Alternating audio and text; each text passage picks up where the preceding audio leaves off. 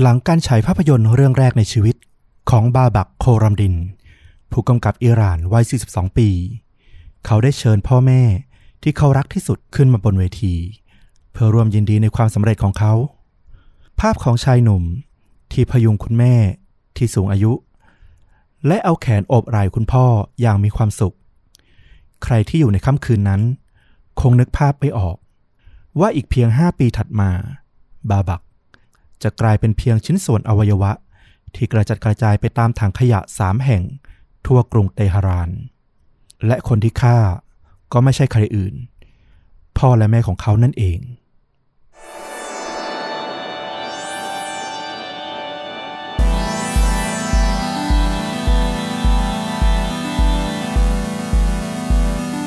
สวัสดีครับ สวัสดีครับ ค่าจริงยิ่งกว่าหนังพอดแคสต์จากช่องชนดูดะนะครับ กลับมาพบทุกท่านเหมือนเดิม อยู่กับต้อมครับ แล้วก็ฟลุกครับ วันนี้ก็จะเป็นอีกหนึ่งเรื่องราวเหตุการณ์ฆาตกรรม พร้อมแนะนำภาพยนตร์ที่ใกล้เคียงกับเรื่องจริงนะครับฟีลลิ่งใกล้เคียงกันเผื่อใครฟังจบแล้วอารมณ์ไม่จบ ก็ไปรับชมภาพยนตร์ที่แนะนำต่อได้นะครับ วันนี้เป็นเรื่องราวจากทางฟลุกเนาะสไตล์ประมาณไหนอ่าเป็นเรื่องราว การฆาตกรรมที่ว่าด้วยเรื่องความสัมพันธ์ ซึ่งเราเห็นว่ามันมีมุมมองที่น่าสนใจในเรื่องนี้ที่มันค่อนข้างแตกต่างจากขนบความเชื่อของเราค่อนข้างเยอะ แล้วก็เรื่องราวครั้งนี้เนี่ยเกิดขึ้นที่ตะวันออกกลาง ก็เป็นดินแดนที่เราไม่ค่อยได้เล่าถึงเท่าไหร่อือหือพูดถึงตะวันออกกลางนี่ ถ้าส่วนตัวผมนะ แว็บแรกขึ้นมาเลยคือ ระบบระเบียบความเชื่อที่ค่อนข้างเคร่งครัดนะ ใช่ เข้มข้นแน่ ๆ เลยนะครับ ตอนนี้ แต่ก่อนจะรับฟังผมขอประกาศนิดนึง ก็คือเพจชนดูดะของเราตอนนี้มีคอนเทนต์เพิ่มเติมนะ นอกจากพอดแคสต์ปกติที่ลงวันจันทร์กับวันพฤหัสสองทุ่มตรงเนาะก็จะมี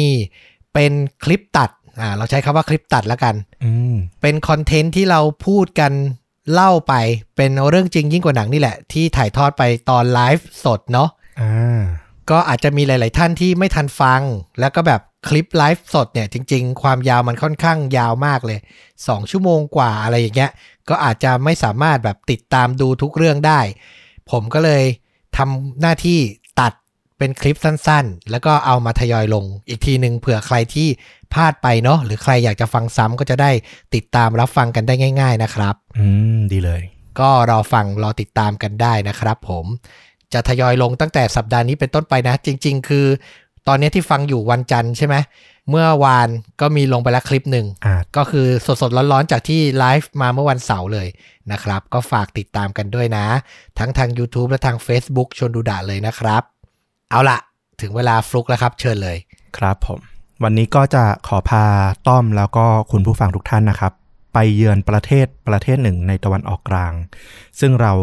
น่าจะคุ้นเคยกันดีเลย นั่นก็คือประเทศอิหร่านอืมอิหร่านนี่ก็ เกริ่นสั้นๆว่าก็เป็น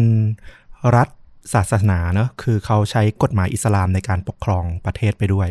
เพราะว่าประเทศก็ค่อนข้างเป็นมุสลิมที่มีความเคร่ง มีความเชื่อที่ค่อนข้างชัดเจน แล้วก็เหมือนอย่างที่ต้อมบอกตอนต้นของพอดแคสต์เลยว่าเออ ก็ในดินแดนตะวันออกกลางก็ค่อนข้างจะมีบทลงโทษต่อการกระทำความผิด ที่มันขัดกับหลักเนี่ยค่อนข้างจะรุนแรง อืม เรื่องราวที่จะเล่าในวันนี้เนี่ยเป็นเรื่องราวของบุคลากรที่ใกล้ชิดกับเรานิดหนึ่ง ผู้ชายคนที่เป็นต้นเรื่องเนี่ยเขามีชื่อว่าบาบักโครัมดิน เขาเป็นผู้กำกับหนังที่แบบมีชื่อพอสมควรนะ ไม่ถึงกับเป็นชื่อเสียงระดับนานาชาติ แต่เขาก็มีชื่อพอสมควรในแวดวงคนทำหนังของอิหร่านอืมต้องบอกว่าคนทำหนังของอิหร่านอะที่โด่งดังระดับโลก ระดับนานาชาติอะมีหลายคน เพราะว่าสไตล์หนังอิหร่านเนี่ยค่อนข้างเป็นสไตล์ที่มีความเฉพาะตัว มักเล่าเรื่องราวของดราม่าได้อย่างลึกซึ้ง แล้วก็มักจะมีสไตล์ของความเป็นหนังสารคดีเข้ามาเกี่ยวข้อง ถ้าใครดูหนังอิหร่านก็จะมักได้เจอสไตล์เนี้ยซึ่งบาบักเนี่ยก็เป็นคนหนึ่งที่ทำหนังสไตล์กึ่งสารคดีหรือหนังสารคดีเหมือนกันอืมเขามีผลงานแจ้งเกิดเป็นหนังสั้นตอนที่ยังเรียนอยู่นะ แล้วก็หลังจากที่จบ ปริญญาโทที่เตหะรานเนี่ยในปี 2009 เขาก็เดินทางไปที่ลอนดอนประเทศอังกฤษเพื่อไปทำหนังไปหาโอกาสทางอาชีพแล้วก็การเรียนต่อ แต่สุดท้ายเนี่ยเมื่อสถานการณ์เปลี่ยนแปลงไป เขาก็ได้กลับได้รับเชิญกลับมาเป็นอาจารย์สอน ด้านภาพยนตร์ที่อิหร่านบ้านเกิดในที่สุดต้องเล่าว่าตัวบาบักเนี่ยเขาเป็นคนที่มีความคิด แล้วก็มีความรู้สึก กี่ยวกับบ้านเกิดเนี่ยค่อนข้างลึกซึ้งหนังที่เขาถ่ายทอดมาเนี่ยทั้งหนังสารคดีเรื่องยาวเรื่องแรกของเขาที่ชื่อว่า An Elegy for Yasha เนี่ยในปี 2013 ก็เป็นเรื่องราวของหนุ่มที่ชื่อยาชา เป็นหนุ่มตะวันออกกลาง ที่เดินทางไปเรียนต่อที่ลอนดอน ต้องไปสู้ชีวิต เอ่อเผชิญกับเรื่องราวต่างๆ ในลอนดอน แล้วก็เกิดความคิดถึงบ้านขึ้นมา ซึ่งก็ถ่ายทอดมาจากความรู้สึกของตัวบาบักนี่แหละ เพราะเขาเป็นคนที่มักจะคิดถึงพ่อคิดถึงแม่อยู่เสมอ ก็คือเอาเรื่องราวตัวเองอะมาเปลี่ยนเป็นบทภาพยนตร์เลยว่างั้นเถอะ ถูกต้อง เขามักจะเป็นคนที่แสดงความโหยหาหรือคิดถึงบ้านเกิดอยู่เสมอ ก็คือคิดถึงอิหร่าน แล้วก็พูดถึงพ่อถึงแม่ของเขาอยู่เสมอ ตอนที่เขาจะได้กลับมา ทำงานที่อิหร่านเนี่ยเขาก็ดูมีความสุขขึ้นมากเหมือนกัน แล้วเรื่องราวเนี่ยมันก็เริ่มขึ้นเมื่อไม่นานนี้เอง ในเช้าวันอาทิตย์ที่ 16 พฤษภาคม ปี 2021 ปีนี้เมื่อประมาณ 2 เดือนนิดๆ โอ้โห สดสดๆร้อนๆ เลย ใช่ ก็มีเจ้าหน้าที่สุขาภิบาลที่เขาทำหน้าที่เก็บขยะ พวกเทศกิจพวกอะไรอย่างเงี้ยที่เขาเก็บขยะ เขาก็มาเก็บขยะที่อพาร์ตเมนต์ขนาดใหญ่แห่งหนึ่งที่มีชื่อว่าชารัก เอกบาทัน ซึ่งตั้งอยู่ในย่านเอกบาทัน ทางตะวันตกของกรุงเตหะราน เมืองหลวงของอิหร่าน เจ้าหน้าที่เก็บขยะเนี่ยเขาก็ได้ไปพบกระเป๋าเดินทางที่อยู่ในถังขยะ คราวนี้เขาก็เปิดเพื่อจะเช็คว่าข้างในมีขยะประเภทไหนเพื่อแยกขยะเนี่ยแหละ แล้วเขาก็ได้พบกับบางสิ่งที่ต้องรีบแจ้งเจ้าหน้าที่ตำรวจทันที เพราะในนั้นเนี่ยมันเป็นศพของชายคนหนึ่งที่ถูกหั่นออกเป็นหลายชิ้น ทีมตำรวจที่มาถึงที่เกิดเหตุเนี่ย ได้แยกชิ้นส่วนและพบว่ามีหัว มือ แขนและก็ข้อเท้า ของชายปริศนาอื้อหือ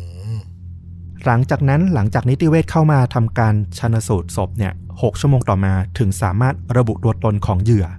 ผ่านทางลายนิ้วมือ ที่มาจากชิ้นส่วนของมือของศพนั้นได้ ว่าศพนี้คือบาบักกรมดิน ผู้กำกับคนดังที่เราพูดถึง เมื่อสักครู่นี้เองอืมตำรวจเนี่ยก็เดินทางไปยังบ้านของบาบักซึ่งตั้งอยู่ในอพาร์ตเมนต์ชารักเนี่ยแหละ เพื่อเตรียมแจ้งข่าวร้ายกับครอบครัวของบาบัก ซึ่งสิ่งที่ตำรวจเนี่ยไม่คาดคิดเลยก็คือ ชายและหญิงชราคู่หนึ่งที่น่าจะโศกเศร้ากับข่าวร้ายเนี่ย กลับเปิดประตูต้อนรับตำรวจ พร้อมรอมอบตัวอยู่ก่อนแล้ว เพราะพวกเขาสารภาพว่า พวกเขานี่เองแหละที่เป็นคนฆ่าลูกชายด้วยมือของตนเอง เฮ้ย หั่นศพด้วยนะพ่อและแม่ของบาบักเนี่ย มีชื่อว่า อักบาวัย 81 ปี แล้วก็แม่เนี่ยมีชื่อว่า มูซาวี วัย 74 ปี ทั้งคู่เนี่ยเคยปรากฏในหน้าสื่อเนี่ยครั้งหนึ่งละ ตอนที่บาบักได้จัดฉายหนังเรื่องยาวเรื่องแรกที่เราพูดถึงไปในตอนต้น ซึ่งหลังจากฉายหนังจบเนี่ย บาบักก็ได้เชิญพ่อกับแม่ของเขาเนี่ยซึ่งเป็นแรงบันดาลใจในการเล่าเรื่องราวต่างๆ ในหนังเนี่ยขึ้นมาบนเวที บาบักก็พยุงแม่ของเขาขึ้นมาบนเวที เพราะว่าสูงอายุแล้วก็เดินไม่ค่อยถนัด แล้วบนเวทีเนี่ยเขาก็อบไหล่พ่ออย่างอบอุ่นเลย คือเขาจากบ้านมานานแล้วค่ำคืนเนี่ยเป็นค่ำคืนที่เขาได้ทำความสำเร็จทำความฝันบรรลุความฝัน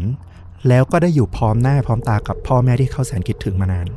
ในคืนนั้นเนี่ยอักบาเนี่ย ได้ขึ้นกล่าวบนเวที เขาบอกว่าเขาเป็นพันเอกกรมทหารราบ เขารับใช้ชาติเนี่ยมานานกว่า 30 ปี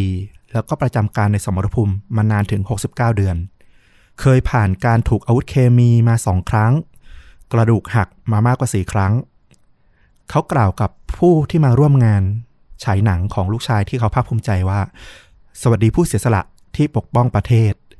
ตลอด 30 ปีที่ผ่านมานี้ ผมทำงานโดยไม่เจอหน้าครอบครัว นานถึง 17 ปี และภาระทั้งหมดของครอบครัวก็ตกอยู่กับผู้หญิงที่ผมรัก ซึ่งเป็นดั่งบ้านหลังที่สองของผมคนนี้ คือนอกจากความรักที่อักบามีต่อตัวภรรยามุซาฟีเนี่ยสิ่งหนึ่งที่สัมผัสได้เลยจากตัวอักบาและก็มุซาวีเนี่ยก็คือ ครอบครัวเนี้เป็นครอบครัวที่ภาคภูมิใจในความเป็นชาติ ในความเป็นอิหร่าน แล้วก็ทำรงไว้ซึ่งความบริสุทธิ์แห่งศีลธรรมอย่างมั่นคงมากอืม ก็คือคุณพ่อนี่เป็นทหารผ่านศึกที่แบบว่าทุ่มเทเพื่อชาติบ้านเมืองมาตลอด ใช่ พอจะนึกออกว่าแนวคิดเกี่ยวกับเรื่องชาติเขาจะเป็นประมาณไหน จากประสบการณ์เขาที่ผ่านมา เข้มข้นน่าดู ใช่ แล้วกลับมาที่ปัจจุบันพันเอกอักบาแล้วก็ภรรยามุสวีเนี่ยก็กลับมาเป็นที่สนใจบนหน้าสื่อสังคมอีกครั้ง เพราะคำสารภาพทั้งหมดที่มันเกิดขึ้น อักบาบอกว่า ผมไม่มีความรู้สึกผิด ต่อการฆาตกรรมใด ๆ ทั้งสิ้นเลยอืมเขาบอกย้ำด้วยว่า การฆ่าคนที่ผิดศีลธรรมเนี่ย มันไม่ถือเป็นความผิดนะ โอ้โห นี่ลูกชายตัวเองนะอืมมีภาพของอักบาเนี่ยที่สวมชุดนอนในเรือนจำออกมา แล้วเขาก็แสดงสัญลักษณ์ของชัยชนะด้วย เขาบอกกับเจ้าหน้าที่ที่ควบคุมตัวเขาเนี่ยบอกว่า หากได้รับการปล่อยตัวไปเนี่ย เขาก็จะยังฆ่าลูกของเขาอีกครั้งเหมือนเดิม คือไม่นึกเสียใจเลยที่ทำอื้อหือส่วนนางมูซาวีเนี่ย ก็กล่าวว่า ฉันก็ไม่เสียใจเลยเหมือนกัน ฉันต้องทนทุกข์ทรมานอย่างมาก เพราะพวกเขา พวกเขา พวกเขาคือพวกเด็กๆ พวกลูกๆ เธอน่าจะกล่าวรวมถึงพวกเด็กรุ่นใหม่ไปเลย เธอกล่าวต่อไปว่า สามีของฉันเนี่ย บอกว่าเรามาฆ่ามันกันเถอะ และฉันก็ตอบว่าตกลง สามีของฉันเสนอขึ้นมา และฉันก็เห็นด้วย ฉันมีความสัมพันธ์ที่ดีกับสามีของฉัน เขาไม่เคยตบตีหรือด่าทอฉันเลยสำหรับชาวอิหร่านเนี่ยเขาบอกว่าบ้านเนี่ยมันมีความหมายเหมือนกับสถานที่ศักดิ์สิทธิ์ พ่อแม่ที่แก่ชราเนี่ยโดยเฉพาะตัวมารดาเนี่ยจะได้รับการเคารพนับถือเหมือนนักบุญเลยนะ ดังนั้นชาวอิหร่านเนี่ยโดยทั่วไปพอทราบข่าวเรื่องราวการที่พ่อแม่เนี่ยฆาตกรรมลูกตัวเองเนี่ย ก็จึงเกิดความงุนงง แล้วก็แบบค่อนข้างโกดแค้นต่อตัวอักบาแล้วก็มูซาวีมาก ว่าทำไมถึงได้ทำพฤติกรรมที่ขัดกับความเชื่อถือของคนอิหร่านอย่างนี้ นั่นน่ะสิ น่าสนใจมากว่าแรงจูงใจสำคัญของทั้งคู่คืออะไร ในขั้นตอนของศาลเนี่ยผู้พิพากษาเนี่ยเขาค่อนข้างเชื่อว่า เหตุจูงใจในการฆาตกรรมครั้งนี้เนี่ยมันเป็นข้อพิพาทที่เกิดขึ้นในครอบครัว เป็นการทะเลาะกันในครอบครัว เนื่องจากที่มันค่อนข้างมีความรุนแรงสูง ทั้งฆ่าและหั่นศพ รวมถึงคนที่ทำเนี่ยยังเป็นพ่อแม่ลูกกันด้วย จึงได้มีการส่งไปให้นักจิตเวชเนี่ยตรวจสอบสุขภาพทางจิต ซึ่งผลสรุปออกมาก็คือ ทั้งคู่ทั้งอักบาและมูซาวีเนี่ยสติสัมปชัญญะสมบูรณ์ตลอดเวลา ทั้งก่อนฆ่า ระหว่างฆ่า แล้วก็หลังจากการฆ่าอื้อหือถ้าจะพูดถึงเหตุการณ์เรื่องราวความเศร้าครั้งเนี้ยมันต้องเริ่มมาก่อนนั้น พอสมควรเลย คือบาบักเนี่ยเขาไปอยู่ที่ลอนดอนเป็นระยะเวลาพอสมควรใช่ไหม ความที่เป็นคนตะวันออกกลาง แล้วก็ไปอยู่ท่ามกลางสังคมอังกฤษ ในช่วงเวลาที่มันมีกระแส Brexit ค่อนข้างรุนแรง กระแส Brexit เนี่ยมันก็จะมีผลโดยตรงกับพวกคนต่างด้าว ผู้อพยพที่เขาถือว่ามาแย่งงานคนอังกฤษทำเนี่ยสภาพของบาบักเองในฐานะคนอิหร่านที่เข้าไปเรียนไปทำงานอยู่ในอังกฤษเนี่ยก็ไม่ต่างกัน เขาก็เลยถูกกีดกันแล้วก็หางานยากลำบากมากขึ้น โอกาสในการทำหนังเนี่ยเรียกได้ว่าปิดไปเลย ขยายความนิดนึง Brexit เนี่ยก็คือจังหวะที่อังกฤษเนี่ยต้องการออกจาก EU ออกจากสหภาพยุโรป ใช่ อ่าแล้วก็จะทำให้การทำงานในประเทศของคนต่างด้าว จากตอนแรกเนี่ยที่แบบว่ารวมกลุ่มก้อนยุโรปเนี่ยไปไหนมาไหนก็สะดวกคนต่างชาติเข้าไปทำงานได้เต็มที่ พออังกฤษจะออกเนี่ยปัจจัยปัญหาสำคัญส่วนหนึ่งก็คือ มีคนต่างชาติมาแย่งงานคนในประเทศเยอะไปนี่แหละ มันก็เลยมีบางส่วนเริ่มต่อต้านและอยากให้อังกฤษแยกออกมาประมาณนั้นเนาะใช่ ส่วนใหญ่ก็จะเป็นเรื่องของเศรษฐกิจเป็นตัวสำคัญแหละ พอบาบักเขาเริ่มหางานลำบาก ในลอนดอนเนี่ยเขาจึงเริ่มมีความคิดที่อยากจะกลับบ้านแรงกล้าขึ้น แล้วพอกลับมาอยู่ที่อิหร่านเนี่ย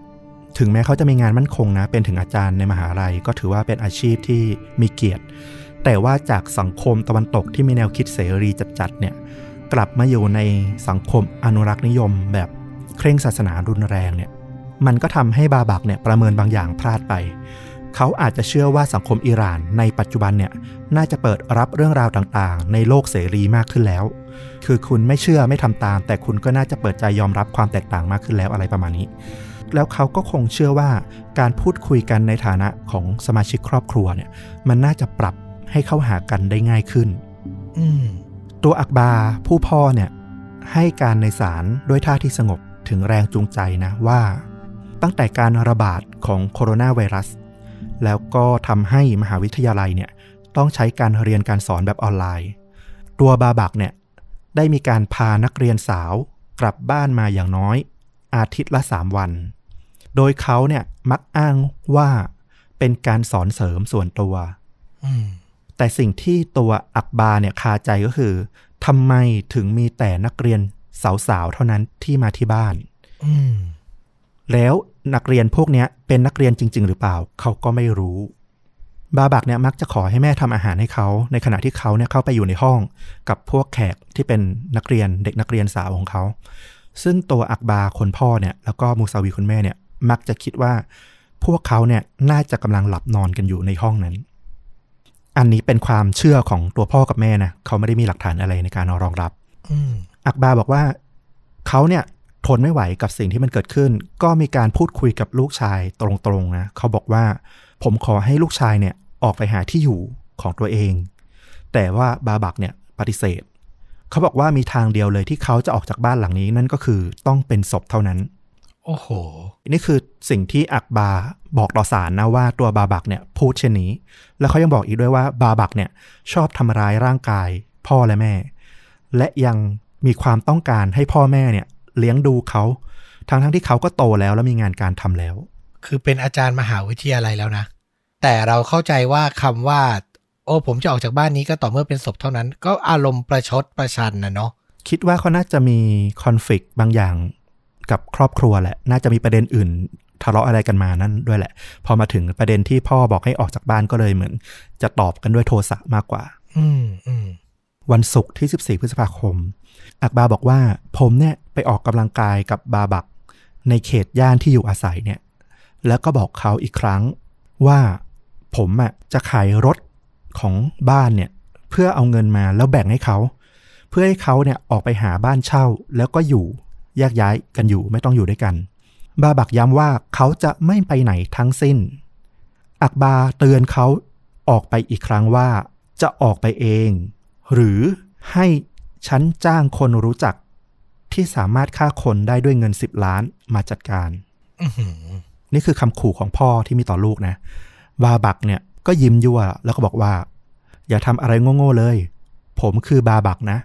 ไม่มีใครทำอะไรผมได้หรอก เป็นการท้าทายอีก อักบาเล่าว่า เมื่อผมกลับมาถึงบ้านเนี่ย ผมก็บอกภรรยาว่า ไปเจรจากับตัวบาบักแล้วนะ เขาไม่ยอมออกจากบ้าน จากนั้นเราจึงตัดสินใจที่จะฆ่าเขาอืมมันเป็นคืนวันศุกร์ที่ 14 มูซาวีคนแม่เนี่ย ก็ปรุงไก่ทำอาหาร แต่ว่าอาหารเนี่ย มูซาวีเนี่ยใส่ยานอนหลับลงไปจำนวนมาก เพื่อตั้งใจให้บาบักเนี่ยหมดสติ ในคืนนั้นเนี่ย โชคดีที่บาบักอะกลับมาถึงบ้าน แล้วเขาก็เหนื่อยมาก จนเข้าห้องนอนไป แล้วก็ไม่ออกมากินข้าวมื้อนั้น มูซาวีเนี่ย ก็เลยเอาอาหารที่เตรียมไว้เนี่ยใส่ตู้เย็น จนถึงตอนเช้าบาบักตื่นขึ้นมา ก็เอาอาหารในตู้เย็นเนี่ยออกมาอุ่นแล้วก็ทาน ทั้งอักบาแล้วก็มูซาวีเนี่ยนั่งรอให้ลูกชายของเขาเนี่ยหมดสติ เวลาล่วงมาถึงประมาณ 17นาฬิกาเย็นเลย พอบาบักหมดสติ ทั้งคู่ก็มัดเท้าของเขาไว้กับเก้าอี้ แล้วก็เอาถุงพลาสติกสีดำเนี่ยมาคลุมหัว รัดจนหายใจไม่ออก แล้วพอบาบักแน่นิ่งไปแล้วเนี่ยเขาก็ทำการเอามีด ระดมแทงเข้าไปอีกหลายครั้ง เพื่อให้แน่ใจว่าบาบักจะต้องตายอื้อหือจากนั้นทั้งคู่ก็ยกศพบาบักเนี่ยเข้าไปในห้องน้ำเพราะว่าพวกเขาไม่สามารถเอาศพทั้งร่างออกจากบ้านได้ จึงต้องทำการหั่น ชิ้นส่วนต่างๆ ด้วยมีดมาเชเต้แล้วก็เอาใส่ถุงพลาสติก แล้วก็ยัดใส่กระเป๋าเดินทาง ก่อนที่จะเอาไปโยนทิ้งที่ถังขยะถึง 3 ถัง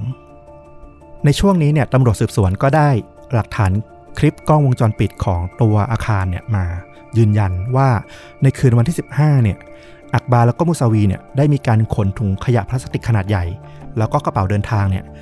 เข้าไปในลิฟต์ของอาคารจริง ๆ โดยคนเป็นแม่เนี่ยกดเปิดประตูลิฟต์ค้างไว้ แล้วก็อักบาคนพ่อเนี่ยทำหน้าที่ขนกระเป๋าเข้ามาในลิฟต์ ราว 2-3 เที่ยวจนครบ แล้วหลังจากนั้น กล้องวงจรปิดก็ยังจับอาการของอักบาได้ว่าเขามีอาการเหลือบมอง กระจก แล้วก็รีบสวมหมวกบังใบหน้า ต้องบอกว่าอพาร์ตเมนต์ที่ครอบครัวของบาบักอาศัยอยู่เนี่ย จริง ๆ เป็นครอบครัวที่ค่อนข้างอบอุ่น เพื่อนบ้านบอกว่า เธอเคยให้ลูกๆเนี่ยมาอยู่ กับอักบาแล้วก็มูซาวี คือให้เขาช่วยดูในช่วงที่ตัวเองไม่ว่าง แล้วก็คู่สามีภรรยาเนี้ยเป็นคู่สามีภรรยาที่น่ารัก มักจะเดินเล่นในสวน มักจะพูดคุยกับเจ้าของร้านต่างๆ เขานึกภาพไม่ออกเลยว่า มันจะมีฆาตกรเนี่ยอาศัยอยู่ร่วมอพาร์ตเมนต์กับพวกเขาได้ คือก็เป็นสองตายายวัยเกษียณแล้วอะเนาะใช่ แต่เขาทำได้ขนาดนี้นี่ก็น่ากลัวมาก อืมตอนเนี้ยยังนึกภาพอยู่นะว่า คุณพ่อเนี่ยอายุ 81 ละ ส่วนคุณแม่อายุ 74 เดินก็ไม่ค่อยมั่นคง อย่างที่บอกตอนว่า ตอนที่ร่วมยินดีกับลูกชายก็ยังต้องพยุง ตัวอักบาร์แล้วก็มูซาวีเนี่ยยอมรับต่อศาลว่า พวกเขาฆ่าลูกชาย เพียงเพราะว่าบาบักมีความสัมพันธ์กับนักเรียนของเขาเอง โดยที่สถานะของตัวเขานั้นนะยังเป็นโสด และนั่นไม่ใช่เรื่องปกติสำหรับพ่อแม่อิหร่านที่โตมากับขนบระเบียบ ที่เคร่งแบบพวกเขาอืมเหตุผลมีแค่นี้เลย คือเป็นโสด แล้วอารมณ์เหมือนมีอะไรกับคนอื่น ไปเรื่อยอืมๆไม่ซ้ำหน้า ไม่เข้าพิธีมีภรรยาให้เป็นหลักเป็นแหล่ง ใช่ ไม่ผ่านพิธี คือถ้าจะมองอย่างเงี้ยก็คือเหมือนเขาไม่ยอมรับการการมีแฟนอะ คือเขายอมรับการคบกันแบบแต่งงาน แล้วก็อาศัยอยู่ร่วมกันเลยแบบนั้นอื้อหือคือ ถ้าเราเอาชุดความคิดที่เป็นเรานะ ไปสวมนะ เราจะไม่มีวันเข้าใจเลย ใช่ คือเราจะมีคำถามเต็มไปหมดเลย และเราจะบอกว่ามันไม่สมเหตุสมผลเลย ต้องพยายามนึกอีกมุมหนึ่งว่าถ้ามีใครมาหมิ่นหรือมาทำลายสิ่งที่เราเชื่อถือยึดมั่นมาก ๆ เออถ้ามองให้มันเป็นแง่นั้นนะอืมแล้วคนคนนั้นน่ะ เป็นลูกเราเองอะ่ะ เออ มันก็ยังพอ make sense ขึ้นมา คือไม่ได้บอกว่าถูกต้องนะ แต่หมายถึงว่าพยายามจะเข้าใจว่าอะไรที่ผลักเขาให้ทำได้รุนแรงขนาดนั้นน่ะ มันคือการหมิ่นเกียรติ หมิ่นศักดิ์ศรี หมิ่นความเชื่อที่มีมาทั้งชีวิตอะ อืม นอกจากนี้นะต้อม ยังมีเรื่องน่าตกตะลึงมากขึ้นกว่านี้อีก อือหือยังมีอีกเหรอเนี่ย หลังจากนั้นไม่กี่วันนะตำรวจที่ทำการสืบสวนเนี่ยยังได้พบรายงานแจ้งความคนหายที่เกี่ยวข้องกับครอบครัวนี้อีก นั่นก็คือ ลูกสาวของอักบาและกุมุซาวี ซึ่งเป็นน้องสาวของบาบักเนี่ย ได้หายตัวเมื่อหลายปีก่อนด้วย โอ้โห น้องสาวของบาบักเนี่ยชื่ออาเรโซ หายตัวไปในปี 2018 แล้วนอกจากนั้นยังมีอีกหนึ่งคน นั่นก็คือฟารามัสซึ่งเป็นสามีของน้องสาวเนี่ย ก็หายตัวไปก่อนหน้านั้นตั้งแต่ปี 2011 ด้วยเช่นกัน และเมื่อตำรวจเนี่ย เอาข้อมูลเนี่ยไปสอบถามคู่สามีภรรยาเท่า ทั้งคู่ก็ยอมรับตรงๆว่าเป็นผู้ลงมือ สังหาร ทั้งอาเรโซลูกสาว แล้วก็ฟารามัสลูกเขยเช่นกัน แต่ไม่พร้อมกัน ไม่พร้อมกัน ตอนนี้เนี่ยมันเปลี่ยนประเด็นจากคดีฆาตกรรมธรรมดากลายเป็นฆาตกรต่อเนื่องละอืมเพราะรูปแบบที่เขาใช้ก็ใช้วิธีเดียวกันเลย ก็คือ มีการวางยาในอาหาร รอจนนอนหลับแล้วก็เอา ถุงพลาสติก มารัดจนขาดอากาศหายใจ แล้วก็ใช้มีดกระหน่ำแทงเพื่อให้แน่ใจ ก่อนที่จะเอาไปหั่น แยกชิ้นส่วนในอ่างอาบน้ำในห้องน้ำอีกทีหนึ่ง สุดท้ายก็เอาไปทิ้งตามถังขยะที่กระจายอยู่ทั่วเมือง โอ้โหทำแบบนี้มาสามครั้ง อืมต้องมาดูเหตุผล เมื่อกี้ตัวลูกชายบาบักเนี่ยเขาให้เหตุผลว่า เพราะว่าลูกชายเป็นโสด แล้วก็มีการคบหากับเด็กนักเรียนสาวใช่ไหมอืม สำหรับตัวอาเรโซลูกสาวเนี่ยเขาบอกว่าลูกสาวของพวกเขาเนี่ยติดยาเสพติดแล้วก็ดื่มสุราทำให้เขาเนี่ยรับไม่ได้ ในขณะที่ตัวสามีของลูกสาวหรือลูกเขยเนี่ยก็มีการใช้ความรุนแรงชอบด่าทอ แล้วยังอ้างว่าตัวลูกเขยเนี่ยขายาด้วย หลักๆเลยคือเขาบอกว่าที่ต้องฆ่าลูกๆทั้งหลายเนี่ยเพราะเขาไม่เห็นด้วยกับวิถีชีวิตสมัยใหม่ของพวกลูกๆ แต่ตรงนี้เนี่ยตั้งแต่เราเล่ามาเนี่ยมันคือมุมมองของทางฝั่งคุณพ่อและคุณแม่ ก็คืออักบาแล้วก็มูซาวีมาโดยตลอด มาดูคนที่รู้จักทั้งบาบักแล้วก็อาเรโซกัน เพื่อนของบาบักแล้วก็อาริโซเนี่ยบอกว่าคำกล่าวหาของพ่อและแม่เนี่ย มันเชื่อไม่ได้เลยอืมในฐานะคนที่รู้จักบาบักกับอาริโซอย่างดีนะ เขาบอกว่าบาบักเนี่ยเป็นผู้กำกับภาพยนตร์ที่เหมือนลูกชายในครอบครัวปกติ เขาเป็นคนที่น่านับถือ มีมารยาทอ่อนโยน แล้วก็เป็นคนที่มักจะเงียบๆสงบ ไม่ค่อยมีปากมีเสียงกับใคร ดังนั้นเรื่องที่บอกว่า ทุบตี พ่อแม่หรือด่าทอพ่อแม่หรือรวมถึงถ้อยคำที่เหมือนกับประชดประชัน ที่ว่ามาทั้งหมดเนี่ย คนที่รู้จักบาบักไม่มีใครเชื่อ อืส่วนเพื่อนของอาริโซเนี่ยเขาก็บอกว่าอาริโซเนี่ยเป็นผู้หญิงที่เงียบมาก เธอเป็นคนที่ไม่น่าจะสามารถทำร้ายใครได้เลย แล้วเธอก็เติบโตมาแบบคนที่เชื่อฟังพ่อแม่แบบอย่างมากเลย ไม่มีออกนอกกรอบใดๆทั้งสิ้น ตลอดเวลาช่วงที่เป็นวัยรุ่นจนถึงสาวเนี่ย เพื่อนของเธอบอกว่าเธอแทบไม่เคยมีแฟนเลยสักครั้ง จาเรซึ่งเป็นเพื่อนร่วมชั้นแล้วก็ยังเป็นเพื่อนบ้านของอารโซเนี่ยยัง บอกเรื่องราวหลังจากนั้นด้วยว่าหลังจากที่อาริโซหายตัวไปอย่างกระทันหันเนี่ยก็มีคนที่บังเอิญผ่านไปเจอพ่อกับแม่ของอาริโซเนี่ยก็มักจะถามว่าเอออาริโซไปไหนล่ะทำไมช่วงนี้ไม่ค่อยเห็นหน้าเลย ซึ่งคุณแม่มูซาวีเนี่ยก็มักจะบอกกับพวกเพื่อนๆของลูกสาวว่า อ๋ออาริโซเนี่ยได้อพยพไปอยู่ที่ตุรกีกับสามีแล้วอื้อหือแต่ช่วงปลายเดือนมิถุนายน มันก็มีอีกข้อมูลหนึ่งที่ มาแทรกแล้วทำให้เรารู้สึกว่าเออเรื่องราวมันอาจจะมีอะไรที่แปลงๆและซับซ้อนอยู่เหมือนกัน คือมันมีเทปบันทึกเสียงคำให้การเพิ่มเติมของคุณแม่คือมูซาวีเนี่ยออกมาโต้แย้งเรื่องราวของคุณพ่ออักบาที่พูดในตอนแรก เกี่ยวกับเรื่องความสัมพันธ์ของเธอกับสามี โดยเธอบอกว่าสามีของเธอเนี่ยมักจะดูถูกแล้วก็ด่าทอเธออยู่เสมอ อ่า แต่เธอเคยพูดออกทางทีวีด้วยนะว่า ความสัมพันธ์ระหว่างเธอกับสามีนี่ดีมาก แต่ตอนเนี้ยมีเทปเสียงออกมาบอกว่าเออที่พูดไปตอนนั้นนะไม่จริงนะ แล้วข้อหาที่สำคัญอีกอันที่มันปรากฏในเทปเสียงนี้ก็คือ เธอระบุว่า อักบาเคยข่มขืนอาเรโซลูกสาวด้วยอ้าวซึ่งประเด็นเนี้ยมันก็ต้องไปขยายผลกันต่อนะ ซึ่งมันยังไม่ชัดเจนว่า ข้อกล่าวหาเนี่ยจากมูซาวีเนี่ยยังสามารถหาหลักฐานยืนยันอะไรได้แค่ไหน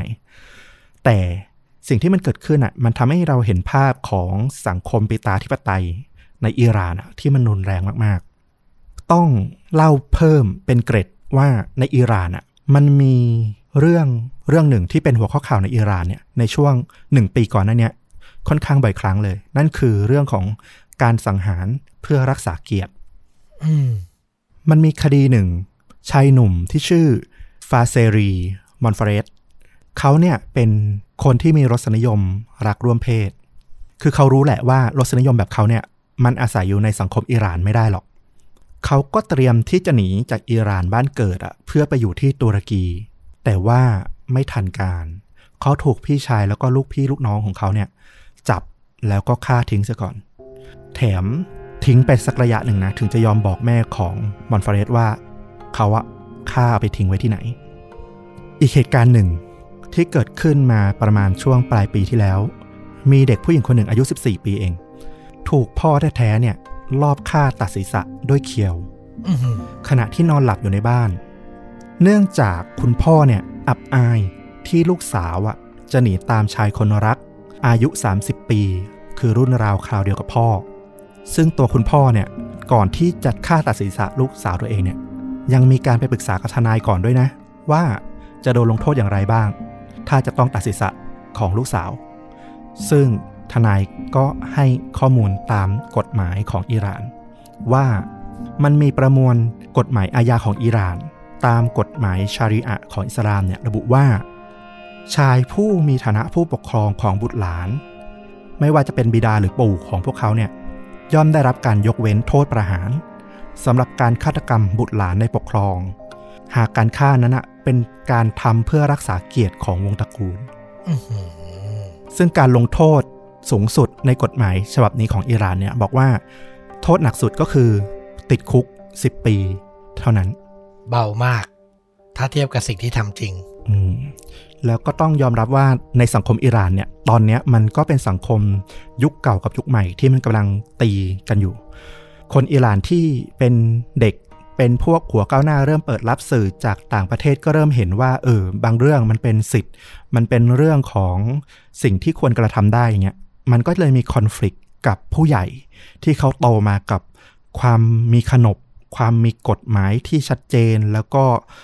ระเบียบต่างๆ เขาก็มองว่าเด็กพวกที่ยุคเนี้ยเป็นพวกที่สร้างความปั่นป่วน สร้างปัญหา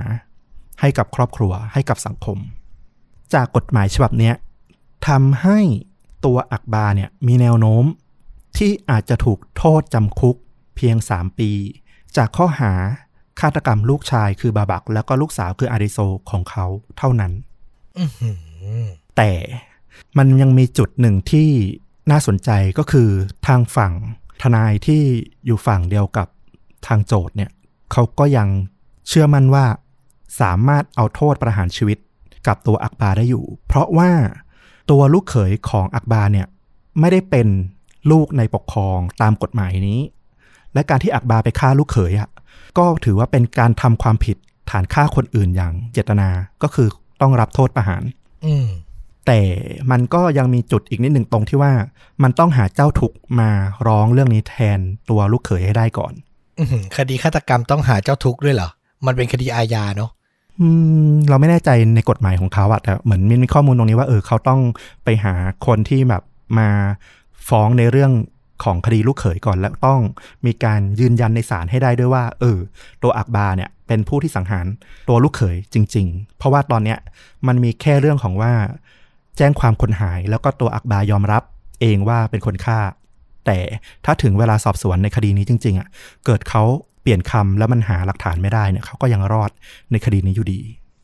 ในคดีนี้เนี่ยมันก็กลายเป็นคดีที่สังคมอิหร่านเนี่ยให้ความสนใจอย่างมากนะแล้วมันก็น่าจะเป็นจุดเปลี่ยนที่สำคัญที่ทำให้ระบบตุลาการของอิหร่านเนี่ยกลับมาพิจารณาในระบบอ่อในรัฐสภากันอีกว่า เออ หรือมันต้องมีการปรับปรุงกฎหมาย เพื่อให้มันสอดคล้องกับสภาพปัจจุบัน ทางด้านนักสังคมเนี่ยเขาก็มองว่า ตัวเหตุการณ์ฆาตกรรมที่มันเกิดขึ้นกับบาบักเนี่ยมันสะท้อนความเป็นสังคมแบบอิหร่านรวมถึงสังคมแบบอนุรักษ์นิยมแบบชัดเจนมากว่าถ้ากฎหมายที่มันรุนแรง แล้วมีผู้นำที่ตัดสินใจใช้บทลงโทษกับประชาชน ในคดีสาธารณะเนี่ยอย่างเปิดเผย สามารถฆ่าคนสามารถสั่งจำคุกได้อย่างเต็มที่ตามอำนาจของเขาเนี่ยมันก็มีแนวโน้มที่คนที่เป็นพ่อในระบบ ปิตาธิปไตยเนี่ยจะเชื่อมั่นในศักยภาพตัวเองว่าเขาก็มีสิทธิ์ในการที่จะลงโทษ คนในปกครองของเขาเองเช่นกัน มันเหมือนกลายเป็นภาพคดีเล็ก สะท้อนภาพสังคมใหญ่ แล้วก็สะท้อนกันไปสะท้อนกันมาเป็นปัญหาอยู่ข้างในนั้นอะซึ่งเราว่ามันก็สะท้อนไปได้หลาย ๆ สังคมนะ ที่มันเราเชื่อว่าทุกมุมโลกแม้แต่ในไทยเองมันก็มีประเด็นความขัดแย้งระหว่าง ความเชื่อ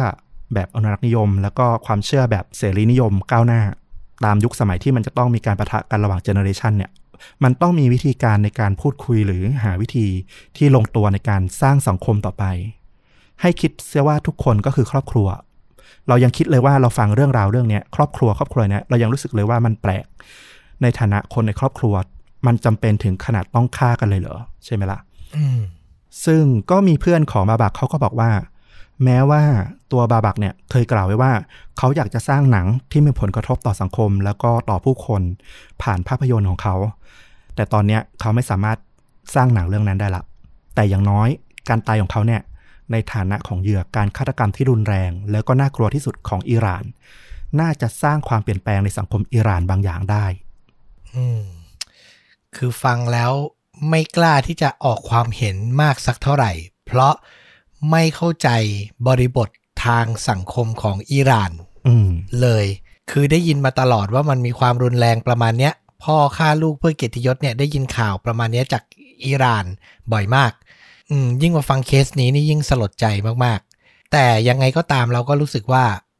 มันคือการทำร้ายกัน มันคือการฆาตกรรมกันอะยังไงมันก็รับไม่ได้เนาะอืมมันไม่ใช่สิ่งที่ควรจะแบบรับได้อะเราต้องสังเวยมากแค่ไหน เพียงเพื่อเหตุผลที่บอกว่า นี่คือศักดิ์ศรีนี่คือความเชื่อที่สืบทอดกันมา เราว่ามันไม่มีอะไรที่จำเป็นบนโลกนี้เลยที่แบบต้องแลกด้วยชีวิตคนอะจริง หรือแม้แต่แค่การทำร้ายร่างกายกันอะก็ไม่ควรเกิดขึ้น แล้วนี่เพื่อความที่แฟร์กับเรื่องราวที่เกิดขึ้นนะ อันนี้คือมุมมองที่เราไปหาข้อมูลมา คือคนอิหร่านในปัจจุบันก็ไม่ได้รู้สึกว่าคดีนี้เป็นคดีที่แบบยอมรับได้นะ คือเขาก็ตกใจกับสิ่งที่เกิดขึ้น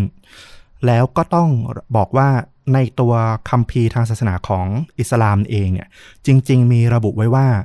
คนเป็นพ่อและแม่เนี่ย ไม่มีสิทธิ์ในการสังหารลูกตัวเองอืมซึ่งก็มีคนยก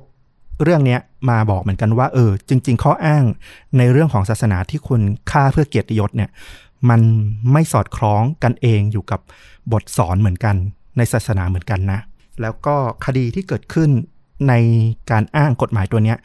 ในตอนหลังๆเนี่ยคนในสังคมก็ถือว่าเป็นเรื่องที่เซนซิทีฟขึ้นเรื่อยๆ หมายถึงว่าต้องยกขึ้นมาพูดคุยกันมากขึ้น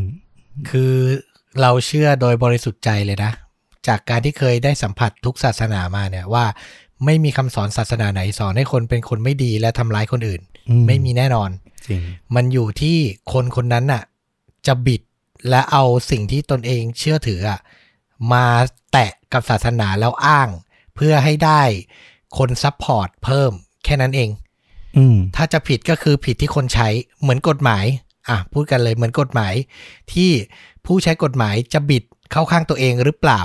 กฎหมายมันก็คือกฎหมายมันบริสุทธิ์อยู่เสมอ มันมีเจตนาที่ดีอยู่เสมออืมในตอนที่เราสร้างมันขึ้นมา แต่ผู้ที่ใช้งานมันอะบริสุทธิ์ใจแล้วตั้งใจจะใช้มันตามเจตนาที่สร้างขึ้นตั้งแต่แรกหรือเปล่า อืมอืม ใช่ คุณเลือกเรื่องนี้มานี่ อยากให้มันเป็นกระจกสะท้อนกลับมาที่พวกเราใช่ไหม ไม่ใช่แค่ในไทยหรอก เราว่าสังคมโลกตอนนี้มันเป็นการประทะกันระหว่างความคิดแล้วก็ระหว่างรุ่นระหว่างวัยกันเยอะ อย่างอเมริกาเองก็มีไม่ใช่ว่าไม่มีเนาะคนรุ่นเก่าก็มักจะเป็นอนุรักษ์นิยมที่ค่อนข้างจะเชื่อในเรื่องของอเมริกันดีม อย่างที่เราเห็นภาพคนที่เชียร์ทรัมป์ก็จะเป็นเจนหนึ่ง คนที่จะเชียร์ฝั่งไบเดนฝั่งเสรีนิยมก็จะเป็นคนที่มักจะเป็นอีกเจนหนึ่ง อีกกลุ่มหนึ่ง คือมันมีเรื่องแบบนี้เกิดขึ้นทั่วโลก รวมถึงในไทยด้วย เราก็อยากจะเอาคดีนี้มาให้เห็นว่าเออ ถ้าเรากลับมามองในฐานะคนในครอบครัวเดียวกันได้อะเราเชื่อว่าในสายตาของคนไทยอะน่าจะนึกภาพออกมากกว่าในอิหร่าน ว่า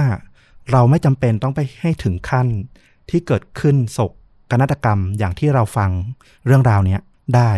เราสามารถจะหยุดมันขั้นตอนไหนก็ได้ ขอเพียงเราต้องตั้งใจว่า เออ เราต้องจัดการพูดคุยกันอย่างสันติอย่างมีเหตุผล อะไรก็ตามไม่มีเหตุผลอะไรเลยที่จะเพียงพอให้เกิดการทำร้ายกัน หรือแม้แต่การฆ่ากัน อืมนะครับ โอ้หนักหน่วงสำหรับหนังที่จะแนะนำไปเจอหนังเรื่องหนึ่ง น่าจะเก่าหน่อยละ แต่ก็ดูน่าสนใจ ชื่อ f r i t y f r i g h t y เออ สะกด F R A I L T Y หนังปี 2001 ชื่อภาษาไทยว่าวิญญาณสับอ่าวิญญาณลับสับหลอน มีดาราดังเล่นอยู่ คือแมทธิวแมคคอนเฮเล่นเป็นตัวหลักเลย แล้วก็เป็นหนังเรื่องแรกของบิลแพ็กตันเขาก็เป็นดาราที่ปรากฏตัวอยู่ในหนังในซีรีส์ค่อนข้างเยอะ แต่เรามักจะจำหน้าเขาไม่ค่อยได้อ่าหนังดังสุด ที่เราน่าจะเคยเห็นเขาก็คือไททานิกเขาเล่นเป็นคนที่ตามล่าสมบัติอะตอนที่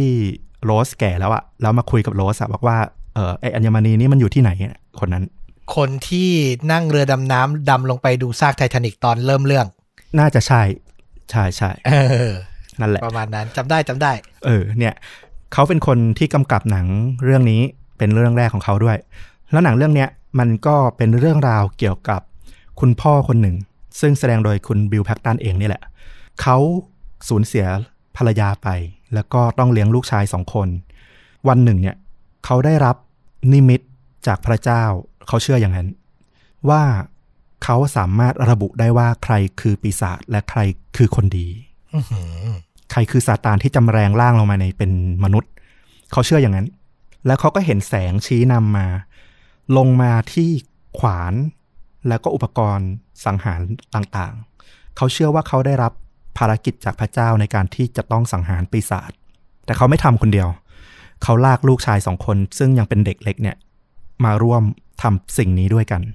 ซึ่งตัวลูกชายเนี่ยพอโตขึ้นก็เริ่มมีความคิดลูกชายคนหนึ่ง ซึ่งตอนหลังก็แสดงโดยแมทธิวแมคคอนเฮเนี่ยเขาไม่ค่อยเชื่อพ่อ เขาไม่เชื่อเขาไม่เคยเห็นนิมิต แล้วเขาคิดว่าสิ่งที่เขาทำเนี่ยเป็นบาป ในขณะที่ตัวพี่ชายของเขาเนี่ย หรือไม่แน่ใจว่าเป็นน้องชาย กลับเชื่อในพ่อ แล้วก็เคยบอกว่าตัวเองก็เห็นนิมิตตามพ่อเหมือนกัน ซึ่งไม่รู้ว่าเห็นจริง ๆ หรือว่าเป็นเพียงความภาพหลอนที่แบบ เชื่อพ่อ อืม เออ เรื่องราวจะเป็นยังไงเนี่ย ไปลองดูเอา หนังค่อนข้างมีการเล่าที่มันตัดสลับระหว่างปัจจุบันแล้วก็อดีตปัจจุบันเนี่ยจะเป็นตัวแมทธิวแมคคอนาเฮเนี่ย ที่เขารอดชีวิตมา แล้วก็มาแจ้งตำรวจ เพื่อบอกว่า เออ ต้องจัดการกับ พี่ชายของเขา ซึ่งเชื่อพ่อมาก และตอนนี้กลายเป็นฆาตกรต่อเนื่องอะไรประมาณเนี้ยแล้วก็ตัดสลับกับภาพในอดีตที่พ่อเขาจูงใจลูกๆมาว่าต้องทำอย่างนู้นอย่างนี้ เราว่ามันก็สะท้อนกับเรื่องราวที่เราเล่ากันมาได้น่าสนใจดี ถ้าใครมีเวลาก็ลองไปหาดู อืม น่าสนใจมาก จริง ๆ ครอบครัว มันก็เป็นหน่วยเล็ก ๆ ในสังคมที่สำคัญที่สุด แล้วก็เป็นภาพสะท้อนให้เห็นสังคมใหญ่ได้ชัดเจนที่สุดเนาะอืมอะ ก็ครบถ้วนไปกับฆาตจริงยิ่งกว่าหนังใน episode นี้นะครับ ฝากกดไลค์กดแชร์กด Subscribe Facebook YouTube b l o g i t Spotify search หาว่าชวนดูดะได้เหมือนเดิมนะครับ แล้วกลับมาพบกับเรื่องราวสุดเข้มข้น พร้อมการแนะนำภาพยนตร์แบบนี้ได้ใหม่ในตอนต่อไป วันนี้ลาไปก่อน สวัสดีครับ สวัสดีครับ